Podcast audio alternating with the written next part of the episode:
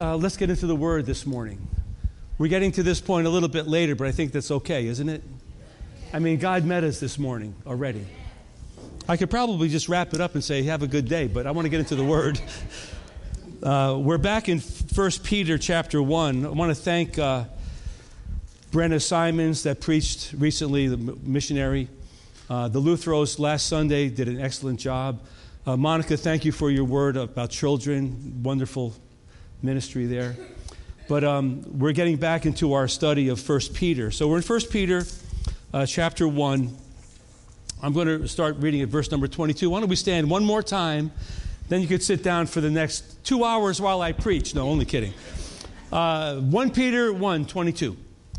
Since you have purified your souls in obeying the truth through the Spirit, in sincere love of the brethren, love one another fervently with a pure heart, having been born again, not of corruptible seed, but incorruptible, through the word of God, which lives and abides forever. Because all flesh is as grass, and all the glory of man as the flower of the grass. The grass withers, the flower falls away, but the word of the Lord endures forever. Now this is the word which by the gospel was preached to you. Father, thank you for this passage and thank you for our study and this preaching series through First Peter. We pray your blessing over it, Lord. I know you put things in my heart, but let it come out the way you want it to come out. Let it, let it be received the way you want it to be, be received. And Lord, in the process, we pray that you will be honored and glorified at the preaching and proclamation of your word. And may your people rejoice and be excited about it and, and, and internalize it into our own lives. And Lord, if anyone hears this message, either here on live stream or later through video, if they're not walking with you, if they're not Christian people, may they be convicted by your Spirit to surrender their lives to you. So thank you, Lord. Thank you, Lord. Anoint me as I preach. In Jesus' name I pray. Amen and amen. All right. Well, um, the two previous sermons on this in this uh preaching series had to do with holiness. Uh, the first one was a holiness, our reasonable service in verses thirteen through sixteen. And then last time it was why holy uh, on, from verses seventeen to twenty-one. Um, and now we're getting into a, a major teaching uh, in which this is an actual way in which the church could practice holiness. And very simply, as we just read, the reality of holiness, we're holy before God. But if we're not holy before our brothers and sisters, we're never going to be holy in front of the world. So we could experience holiness by our love of God and by our love for the body of Christ. I've entitled the message today, The Power of the Living Word. And all this is based upon the Word of God working in us. How many of you can relate to that? Probably, I, I, I'd be willing to say, none of us would even be in church today, at least a church like this, if, if the Spirit of God wasn't all over you and you weren't born again. But when you heard the Word of God, you received the Word, you internalized it, you made it your own. And that Word, still working in us, is changing us, as the Word says, from glory to glory. I mean, this morning during worship was glorious, I thought. It was wonderful. Well, that's just a step in the process. We're being changed from glory to glory. So in this passage, uh, Peter uh, explains the process of salvation and sanctification and living out our faith in Christ, which is actualized by a changed lifestyle. And that is manifested in our love and concern for, guess who? People, those critters that roam this earth. We love people because we love God. And so uh, this blesses the Lord, and, and we bless other believers. We can say we love God, and we love His people. And this is only accomplished by a changed life, by the Word of God continuing to work in us. You ever notice that a life that dishonors God is a miserable life? You ever notice that? You ever notice that a life that dishonors people is also miserable? I think of Ebenezer Scrooge, thinking about Christmas time. I think about his life of misery because he just he's just so so bitter and angry and messed up. He, he had no love and compassion for people. He had a miserable life. It was only the power of God that changed his heart. But in this in this passage, uh, Peter, uh, similarly, I would say, a life that honors God is a blessing to us. A life that honors people is a blessing to us. Peter is flowing uh, is flowing with God's love here. Um, we've received uh, faith at salvation. We must begin to allow this faith, this love, this care to flow out of us onto other people. Anything less than that stifles the work of God in us. Anything less than that hinders the effectiveness of what God has called us to do and what God has called us to be. We'll never, we'll never get into Matthew twenty-eight or Mark sixteen. Go into all the world. Go to downtown Haverhill or wherever and be a witness. Tell somebody about Jesus. That will never happen if we can't begin to love God and love each other in the body of Christ before we take this message out to the world around us. I think of in Acts chapter two, when the church was birthed. Remember, the Holy Spirit came, filled the believers. They spoke in tongues. They were empowered. Peter preaching the word of God with great anointing. I would say the new Peter. And uh, that day, what, what three thousand people got saved and baptized in water. But the very next passage in, in Acts chapter two, the very next thing, Luke records this, they continued.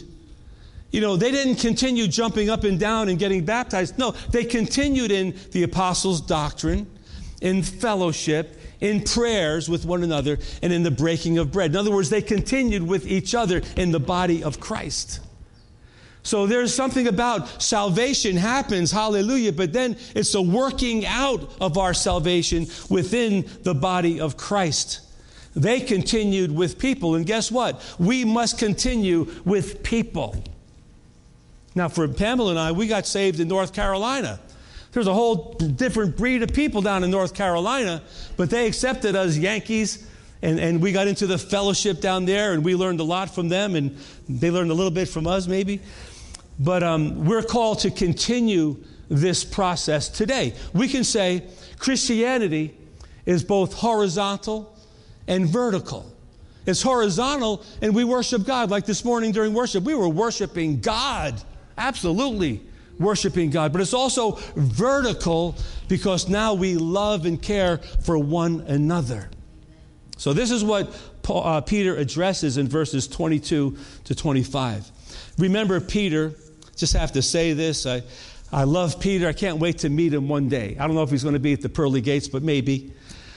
Gruff, tough fisherman type of a guy, loud probably, disrespectful at times. From the Gospels we hear this, In, inconsiderate, insubordinate sometimes. But now this same man is instructing the church to love each other. I love that irony of this. Peter is a changed soul, absolutely.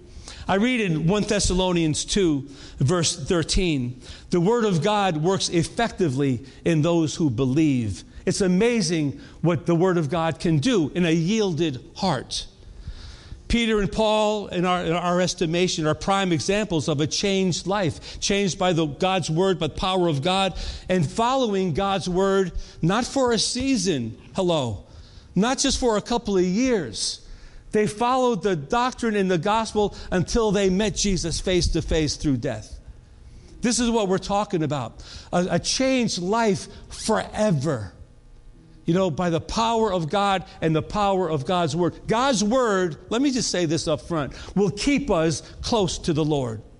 No word in our heart, I don't know what's going to happen. We may be like a ship sailing down on the ocean without a without a, a motor or a rudder, just being cast to the sea, going along life without any direction. But when we're in the Word of God, we have a, a we have a guide, we have a, a compass, we have direction in our lives. And like I said, it's not just for a season to get you through a rough time. Although that might be what brought us to the Lord in the first place. However, as that gets worked out, there's going to be another crisis, another situation. But even when there's clear sailing, we need God's direction in our lives. If you leave me all alone, my mind begins to wander. I don't know about anybody. I need to be grounded in the Word of God. Amen. All right, so, all right. We're going to do what we do, and that is go verse by verse, and then I'm going to give you some application to this uh, when we get through with that. So verse number twenty-two. My, I'm using New King James Version, but it says it says here, since, or some translations say, now that you, you've been you've obeyed the word, but mine says, since you've you've been pure, since you have purified your souls in obeying the truth through the Spirit. So, however it's worded in your Bible, what that means is, since you're saved, since you're born again, since you're a new creation, since the old man has died, the new man within you is living. Um, and, and note here, I just want to digress for a moment. Note the uh, the action of the believer. Uh, you, you have purified your souls in obeying the truth. Uh, Romans ten nine says, if we confess the Lord Jesus with our mouth and believe in our heart that God raised him from the dead, we will be saved. There's a process of confession, believing, practicing our faith. On the other side of that, James two nineteen says, in case you don't know this, you need to know this, even demons believe. So everyone was, oh, I believe. Well, okay, well, what do you do with your belief? See, if you're not practicing what you believe, I don't know where you are with God. I don't know if God knows where you are with God. But even demons believe. Of course they believe. They know the power of God. Absolutely. But it says they tremble at his name. Yes. So people, oh, I believe in God. Okay, what are you doing? Are you confessing it? Are you believing it? Are you practicing your faith? They, they, these people, and they're referred to as pilgrims in chapter one, the believers, but they've purified their souls in obeying the truth through the Spirit. They're born again. And with, with a purified heart, just to paraphrase verse twenty-two, love each other with a sincere love.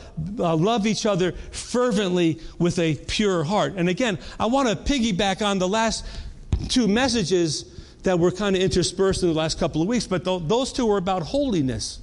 I was going right into this. What I think he's saying is, if you want to live a holy life, get right with God. Yeah, get right with God. But now live out your faith within the body of Christ. And that's why most pastors and most people will tell you repeatedly, you got to get into the fellowship. You got to get into the flow of God in your community. You have to have a community of faith people around you. Christianity is designed to be with people. And so he's saying, since you've been purified, since you've been saved, you know, then he says, uh, love one another fervently. Does your translation say fervently or something like it? Maybe with enthusiasm or with passion? Not a casual love, not a love from a distance, but really love one another. Be passionate about your love and concern. This is within the body of Christ. We're not even talking about the world. We're talking within the body of Christ, to love each other. I think this is reminiscent, and again, I, I believe Peter is remembering things from his time with Jesus. It was the Last Supper. And Jesus, as they're doing what they're doing there, they're getting ready for the Passover, Jesus says to them, I'm giving you a new commandment, to the twelve apostles. I'm giving you a new commandment, that you love each other the way I have loved you. And Jesus says something so profound. They outside will know that you love me by the way you love each other. Powerful, powerful word. There was another apostle there named John. You know, John was a partner with Peter in the fishing business, but John wrote in his epistle in First John one, he said, live in the light and love the brethren. If you're living in the light, you must love the brethren. Peter and John got the message. If you're living for God, you have got to love each other. And then he says in verse number twenty-three, he says it flat out in the wide open, having been born again. If you're born again, you got to get this, church. Your holiness is being worked out in your love of God and your love for the body of Christ. But you, having been born again, and here I, I I can't prove it, but I can't help but thinking that Peter's remembering the story in John chapter three when Jesus had an, had an incident with Nicodemus, the Pharisee. And this ruler of the Jews comes to Jesus by night, kind of sneaky, and says to Jesus, why, why, what do I do to get to heaven? And Jesus says, well, you're a, you're a man of God, you're a, a ruler, and you don't know? He says, you must be, what, born again. Well, how do I be born again and all that? Well, by the Spirit of God. And here Peter's echoing the same thing. You've been born again. You've been born again, not of corruptible seed, but incorruption through the Word of God. You've been born again by the Word of God working in you. See, you can't, we can't live a holy life. We can't love each other on our own strength. It's not going to work. It may work for a little, little bit. But when the Word of God, the living Word of God, is living inside of us, our spirit person is changed. It's, it's on fire for God. We're different than we used to be. We begin to actually care for people. Yes. And, and that's what he's saying here. Um, so, born again by an incorruptible seed, born again to eternal life. I, I love this analogy. We have the Word of God. We're born again into eternal life because the, the seed of the Word is alive, living within us, now living in us. And now what is in our heart is living and sharper than any two-edged sword. Peter says in some of his writings that we have this gift in earthen vessels. And he says in another place, thanks be to God for this indescribable gift. John three sixteen talks about the free gift of God is eternal life. And here... Uh, We have, we're thanking God. We're born again by the eternal Word of God. You, do you know that everyone will spend eternity somewhere? There's only two choices. It's either heaven or hell. The ticket to heaven is through the blood of Jesus Christ. Amen. Anyone not covered by the blood is, is determined already to live for eternity somewhere. Scary thought, if you ask me. But everyone's designed, when God breathed life into us, this is why we're different than all the other animals in the animal kingdom. We have, we have the capacity for eternal life. We will live eternally somewhere. And what Peter is saying here, you have the eternal Word of God in you. You have eternal life now. This is why we're different. This is why I'm not perfect, but we are different than those that don't have the Word of God. Let me, let me take you back for a minute. Look in chapter one, verse thirteen. Uh, I'm sorry, verse number three. Chapter one, verse three. Blessed be the God and Father of our Lord Jesus Christ, who according to his abundant mercy has begotten us again to a living hope through the resurrection of Jesus Christ from the dead.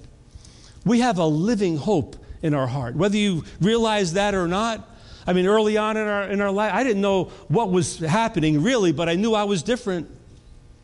I knew the attraction and pull of the world wasn't like it was before. I knew what I, I had to do, basically, to keep on God's good side and good, good graces. There was a living hope in my spirit. And then I read in chapter one, verses uh, uh, eighteen and nineteen, we're not redeemed by corruptible things, but we're redeemed by the precious blood of Jesus Christ. We have a living hope because of the death and resurrection of Jesus Christ living within us. And now in, in chapter one twenty-three, we're seeing the Word of God is working in us. The Word of God is, it's like maintenance for us in a way. Now we get saved, right? We, we get saved, but then we live out our lives, and, and the maintenance that we need is found in the Word of God. I read the epistles in particular, and I, I think, man, these epistles were written to Christian people. And we think we have trouble sometimes. But those epistles were addressing real issues in people's lives. But this is our guideline. This is our meat and potatoes to make it through this life into eternal life. So, in verse number twenty-three, I just want to get into this for a second. It says, uh, you've been reborn again through the Word of God. The, the Greek word for word right there, is the word logos. It's the constant, written, eternal, never-changing Word of God. It's like the Word of God. You, you've heard the Word of God. That truth in the Word of God is changing you. So there's some major events at play in these two verses. The crucifixion, the resurrection, the perfect Lamb of God. He covers our sins with his blood. He changes us. He pays the debt we could never owe. And then the Word of God comes.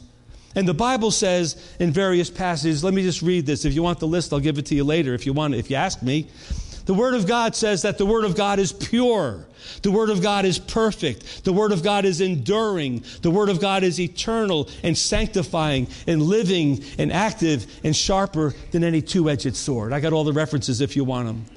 But the Word of God is alive. And in, in this passage, we're hearing a, a theme in the Word of God. If God's love is working in you, you're forgiven, you're cleansed, you must begin to love God back, yes, but you must begin to love the brethren.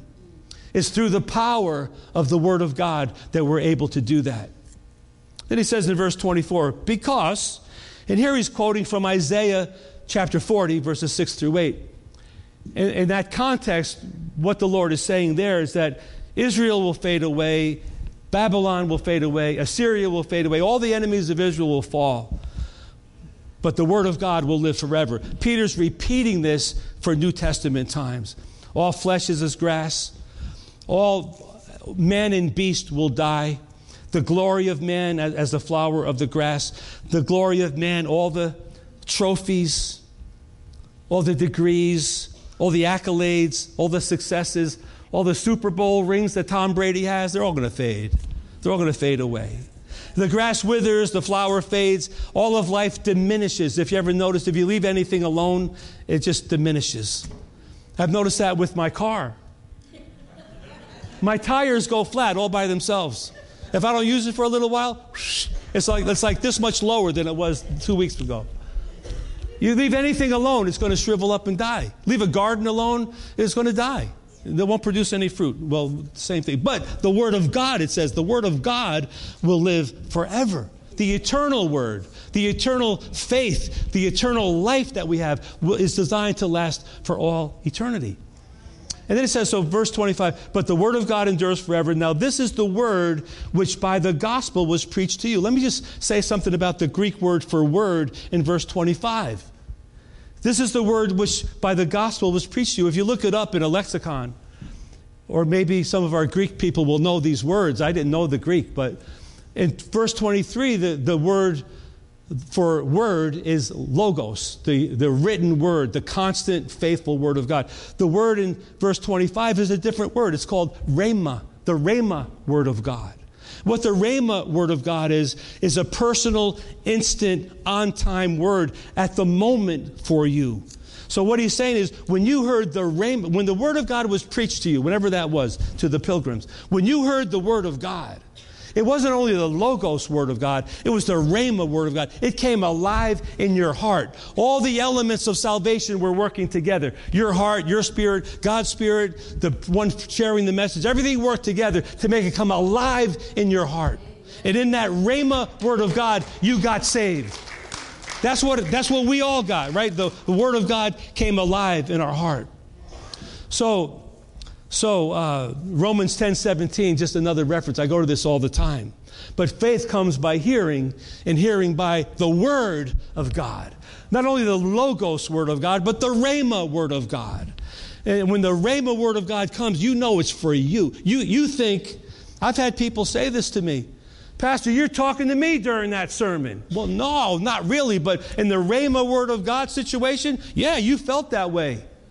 But that's the Holy Spirit working in you. I'm just trying to preach the Logos. But sometimes it's received as the Rhema. And then it gets interesting right there. But so uh, we've entitled the message, The Power of the Living Word. So let me give you some things to think about here. I want to give you four aspects of the power of the living Word. Okay? First one is this. The power to save. The Word of, verse twenty-three, you've been born again by the Word of God working in you. Jesus, in Luke chapter eight, told a parable. It, it, he called it, or it's called the parable of the soils. He says, a sower went out to sow seed. Some went out by the wayside, but the birds came and snatched it away. Some fell on rocky ground, but since it didn't have any water or moisture, it withered away. Some fell among the thorns, and it choked out the seed. But some fell on good soil, and it sprang up and yielded a good crop a hundredfold. And some of the disciples said, okay, Jesus, I, I hear the parable, but what's the meaning of the parable? He said, well, the seed is the word of God. The soils are people's hearts.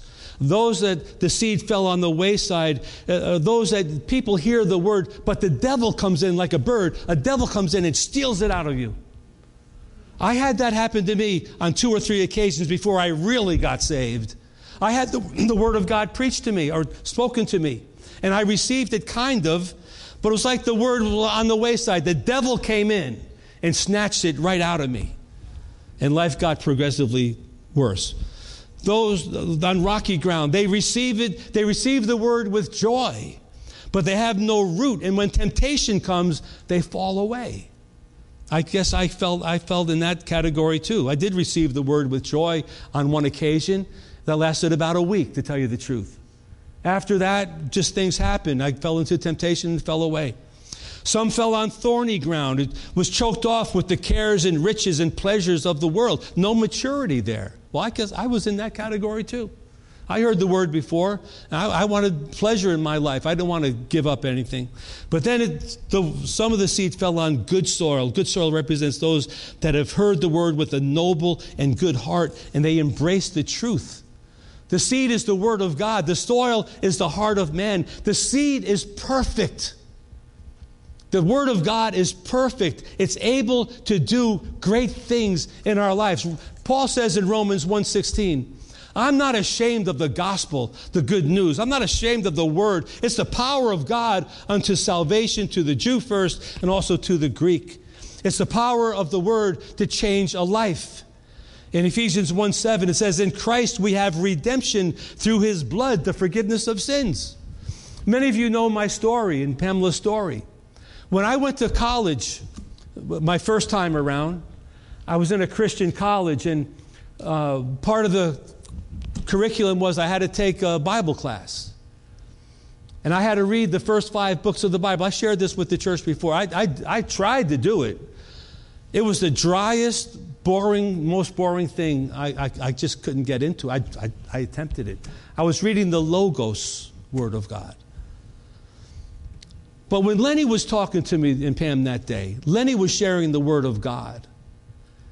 And a lot of it I kind of knew, I knew about. But when he shared the Word of God, it all of a sudden became rhema. The Word of God became alive. I could feel the presence of God through what he was saying. It was an awesome, awesome experience. So I received the living Word of God, and my life was changed. And guess what? As time went on, I would share the same Word of God with someone on the street somewhere, maybe in someone's home, or maybe, you know, where, wherever, in a prison. Did a lot of prison ministry before. The same Word of God that changed me is starting to change other people too. And so when I, when I preach in church, listen, one of the greatest things for a pastor is to have someone get saved in church. I used to think, when I first got saved, I, I thought everybody that comes to church is all set. They're all saved and everything. That, I'm the new guy on the block. I don't, you know, everyone's good. Until I realized, wait a minute, he's coming up for salvation. He's coming up for salvation. Church should be a place where people come to hear the Word of God, feel comfortable with God's people, and mingle in. I knew what one guy whose wife was a Christian, dedicated Christian person at our at our previous church. And he was a Jewish man. He attended that church for years, never accepted Jesus. One day, like four or five years later, the altar, same altar call was given, and old Matt stepped up to receive Jesus as his Lord and Savior. Five year, four or five years going to church faithfully, even being involved in the fellowship of the church. Never received Christ until one day the Word broke through into his life. So the power of the living Word is to save, is that power to save us. I want to encourage you, church, to know the Word, share the Word, live the Word, because somebody you know needs what you have. And they may never come to church, at least not yet, but they may have coffee with you or have dinner with you or whatever. So know the Word, share the Word, and live the Word. Here's number two. The power of the living Word is power to purify, purify us. I read uh, earlier this morning as we opened up First John four eighteen. It says, um, uh, perfect love casts out fear. Because in fear, there's torment. But when Jesus comes, when the perfect love comes, he casts out fear. This was my devotional this morning uh, before church. And, and so I, this man was just a two-minute devotional. He was saying some of us have, have fear of failure, fear of being punished, fear of being humiliated, fear of not being good enough, or fear of maybe you have a health issue, fear of dying, or maybe a fear of somebody else dying. But perfect love comes and covers that fear. Fear in that kind, it says fear is like torment. I don't know if you've ever been to the place of having your soul tormented, feeling guilty, feeling not right, feeling like, oh, what did I do? And that's fear. And fear brings torment. But the love of God, perfect love, cast out the torment. So when I say uh, the Word of God purifies a life, listen, our shame, our guilt, our grief, our sorrow, all the stain in life, all the sin in life, is, all the all the things that we've done or we thought about that happened to us, it mars, it, it damages what God had intended for the church. The only thing that I know is the remedy is the Word of God. That's why in Romans twelve two, we talk about how we renew our mind.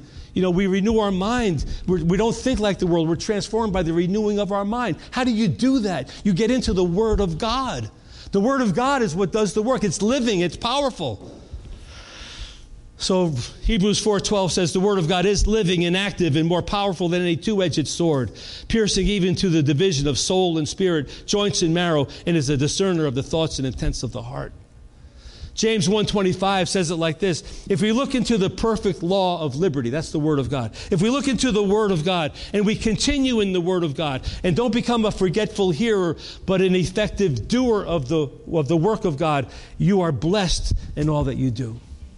There's a process called purification, sanctification, but the Word of God, the living Word of God, purifies our soul as we live in this life. Ephesians five twenty-six and twenty-seven says, Jesus gave himself for his church that he might sanctify her and wash her with the washing of the word. Second Timothy three sixteen says, all scripture is inspired by God, is profitable for doctrine, reproof, correction, instruction in righteousness, that the man of God may be complete, lacking in nothing.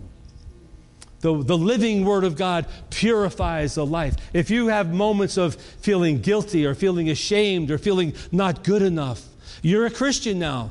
You're saved, but you still have these thoughts in your mind and your life has not been good to you or whatever. Let the Word of God purify you, because God didn't save us to leave us like the way we were. He saves us to change us, and He changes us to use us for His purposes. Many, many Christians, amen, many Christians are, can never kind of step up to the plate to do something because they feel so insecure about everything. I'm just saying, I've been there myself, believe me when I tell you. I know what I'm talking about in this one. Let the Word of God change you. You can't change yourself. You know, your spouse, your kids, your family, as great as they are, the, the Word of God living in you must change your heart. It's personal. It's very personal. So the third, the third issue is this, the power of the living Word. The power of the living Word is that it has power to last. It lasts forever and ever. Isaiah forty is what we read earlier from uh, First Peter one twenty-four, and a little bit of twenty-five, repeated from Isaiah forty. But the Word of the grass fades, the flowers, everything fades away, but the Word of God endures forever. Echoing, echo again, I think Peter is remembering all these things that Jesus taught him. Jesus said in Matthew twenty-four thirty-five, heaven and earth will pass away, but my words will never pass away. My words will last for eternity. David said in Psalm one nineteen, he says, forever, O Lord, your word is settled in heaven. It's forever settled in heaven. Psalm one nineteen, one fifty-two says, concerning your testimonies or your word, I have known of old that you have founded them forever. So David had this awareness that the Word of God, as good as it is at the moment, will abide forever. The power of the living Word. So everything from Genesis to Revelation, every truth, every story, every teaching, every parable, every prophecy, every for every generation, every culture, every time, every place, every language, every people will last forever. When we go to heaven, we're going to hear the Word of God proclaimed. We're going to hear stories of how the Word of God changed people's lives. We're going to see, see uh, angels recount stories of how God worked through them to do something on earth. I, I want to encourage you, hide it now in your heart. It's going to last forever. You will last forever if Christ is in your heart.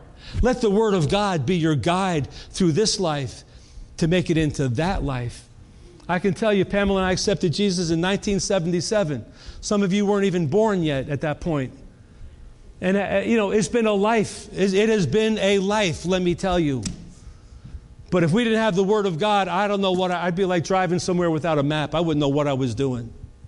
The Word of God is our guideline, and it lasts. It lasted these forty-plus years. It lasts forever. And the, the, the, as, as we got into our Christian faith, I realized, you know, like, I, I used to think that, you know, this was brand new. Like, nobody knows about salvation. nineteen seventy-seven, the charismatic movement, God was moved. Wow, no one knew it. No one knows about this. Then I realized, well, one hundred years ago, there was a revival. five hundred years ago, there was something. Uh, way back to Acts, and I read Acts chapter two, oh, two thousand years ago, the same thing was happening. The same word that was working in Acts chapter two is working today. It's the same thing. That's how powerful the Word of God is. It lasts forever. Hallelujah is right. The last thing is this, the, the power of the living Word, it gives us power to speak. I talked about the Logos, the Word of God, the consistent, faithful, definite Word of God, and then the Rhema Word of God for that moment. Uh, again, Lenny Stadler was, was telling me Bible verses and things. It became it became Logos, and somewhere along the line it changed into Rhema for me. I got I got it. It he was speaking to me, you know. And sometimes people think that you're speaking to me. That's that's the Rhema glory of God working in the Word of God. Let me give you some examples of how this plays out in the Scripture. In Luke one thirty-eight, you know, getting ready for Christmas, the angel came and told Mary, Mary, you're going to have a baby. He's going to be great. He's going to be the Son of God and from the line of David and all this stuff. And Mary says, let it be done unto me according to thy Rhema word.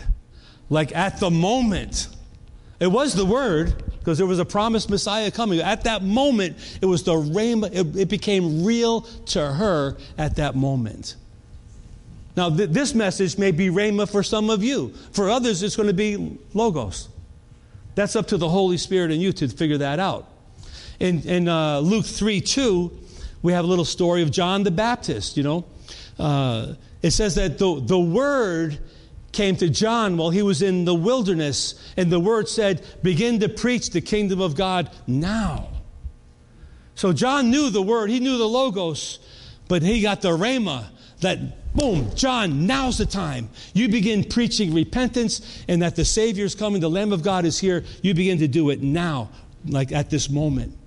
Uh, Luke chapter five, uh, I love this. Again, I, I, I can't prove it, but I think Peter is drawing from all of his experiences. Remember the, the story in the Bible where Peter and his buddies went out fishing. They're fishing all night long. They don't catch a thing, not even a nibble. They come in and there's Jesus on the shore, and they're tired and they're, you know, they're worn out. You know, they've been fishing all night, and Jesus says, "Go out and cast your net again, catch some fish."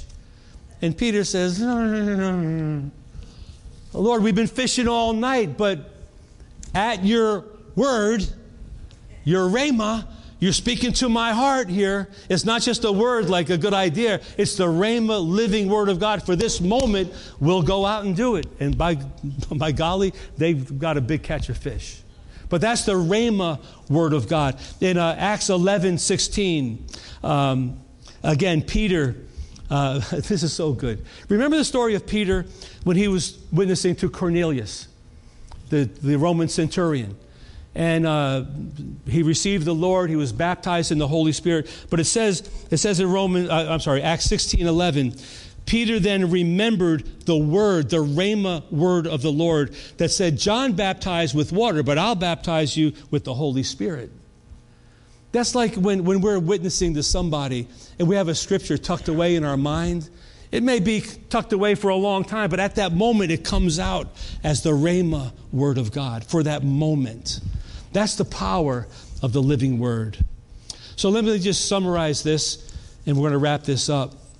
But the power of the living word is a power to save us, to save those people in your lives or in my, in my life that are running from God and obstinate toward God. But the same power of the, of the word that saved us can save them. The power of the word to purify a life. And can I tell you, it takes a lifetime in this. It doesn't happen, you know, some things may drop off quickly. Most things takes a lifetime to get purified. That's why we need to stay in the living word. The power of the living word is that it lasts.